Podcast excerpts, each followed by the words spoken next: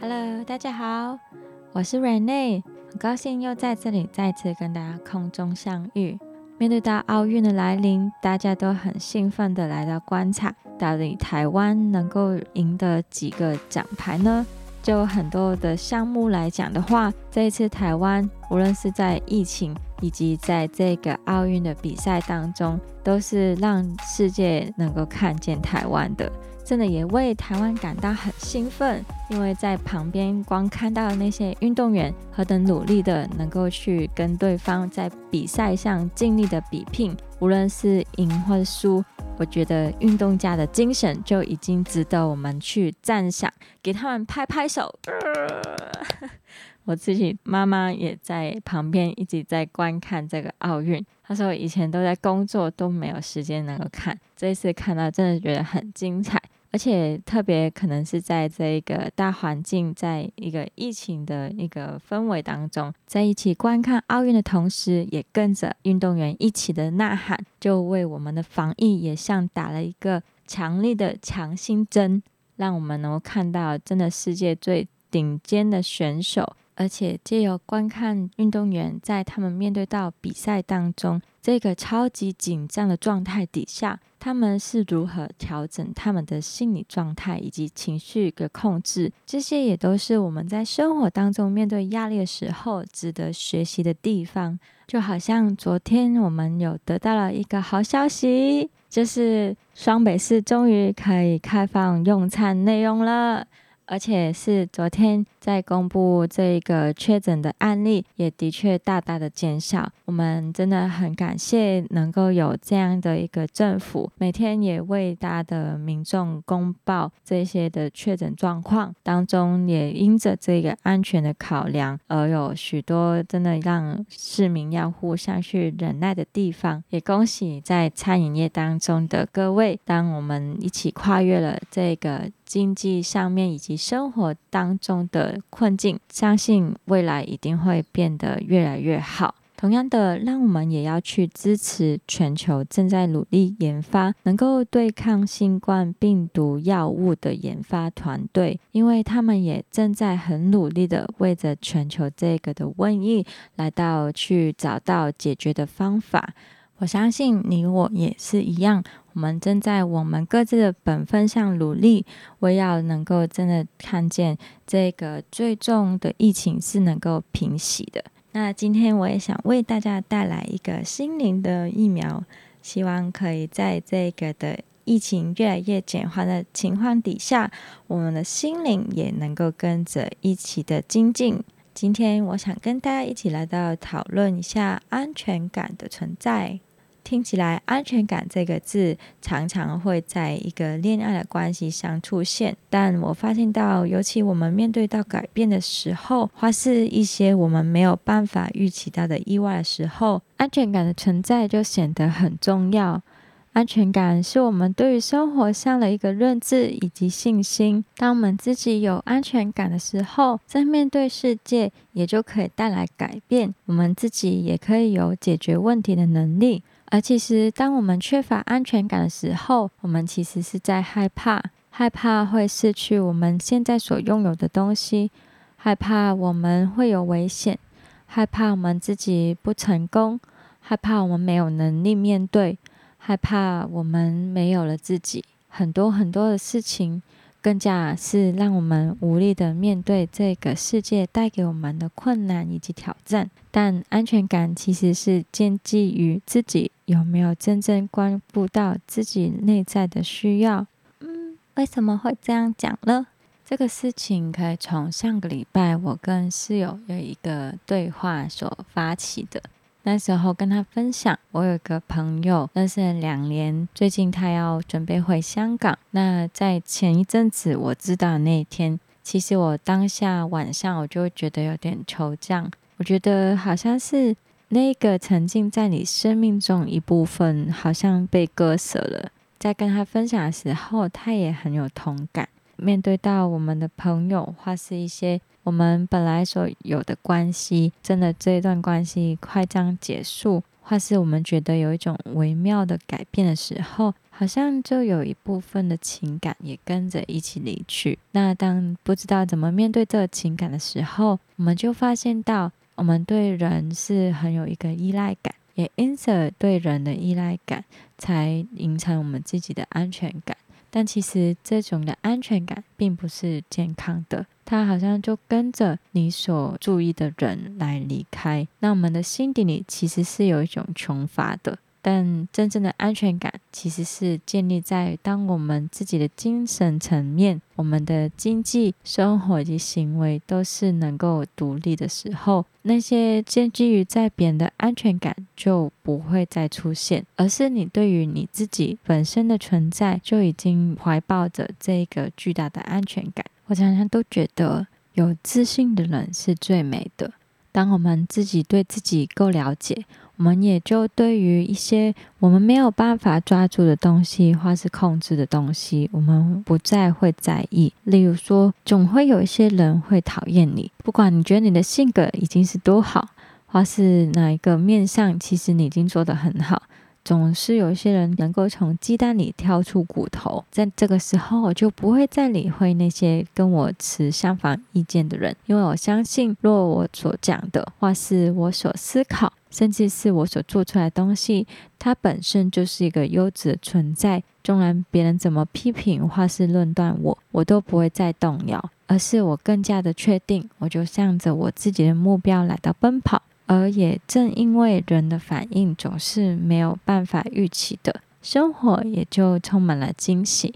正因为没有办法预期，你才会面临到高山低谷，会有喜怒哀乐，也就显生出人如何学习处理我们各样面对矛盾以及冲突这种情感的需要。当然，这不是一件容易的事情。有几种倾向也有可能发生，是会这样子的。第一个，自己不想动脑，可能因为懒惰；第二，心里越想的时候，就觉得越乱，越不知道应该怎么做，心里觉得累；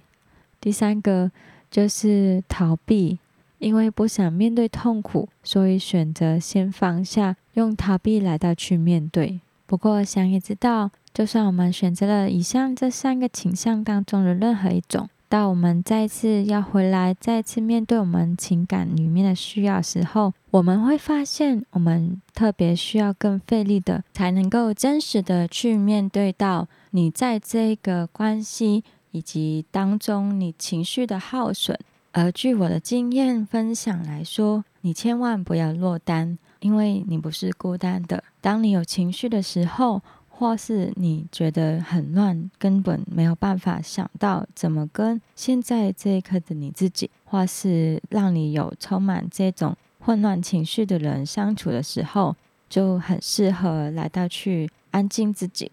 来到找个时间，让自己可以去梳理自己的情绪，当自己先冷静下来。当自己能够先去处理跟认知、接纳现在你心里所有的情绪，我们才能够也找到对的人，能够去倾诉，跟他去分享你现在所面对到的情况，也请他可以为你去给一些建议，或是只是光在这边能够当你的聆听者。其实，当每次有人成为你的聆听者的时候，你自己去抒发的时候。其实就在重组整件的事情，有时候在你分享过程中，其实就已经得到了答案，根本不需要别人来到去给予你什么回馈。而是当他聆听的时候，你仿佛也找到了当初想要表达的那个话语以及思想，让你在这一个的挣扎当中，其实就已经能够找到一个出路，是能够让你明白为什么别人对你的反应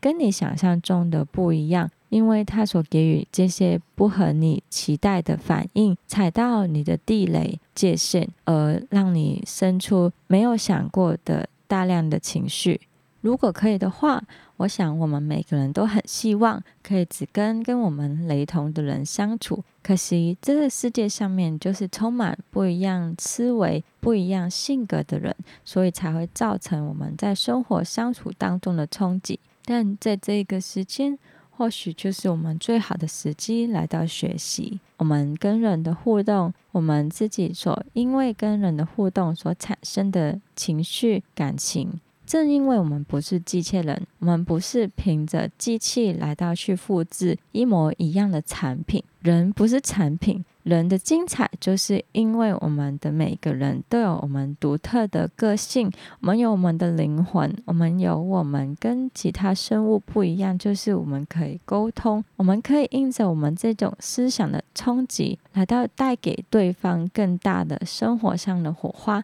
也可以带来互补。虽然我们在相处上面会遇到了痛苦。但正因为这些痛苦，也让我们自己能够成长，更知道自己想要成为的一个是怎么样的人，或是我们能够拥有什么样的素质。就因为我们能够先成为一个有安全感的人，我们在面对到被冒犯的时候，我们也可以带着可能幽默。或是是转念，有一个积极正向的一个态度，来来去跟那些冒犯我们的人去诉说，你刚刚哪一句话，或是你这样讲的态度，而让我感到受伤，可以很直接的把自己内在的情绪所表达出来。我觉得这才是能够成为这社会上安定的力量，能够成为拥有自我肯定、心灵真正长大的人。也对于这个世界、社会带来了成长。你生命的存在，就是身边人最美好的一个礼物。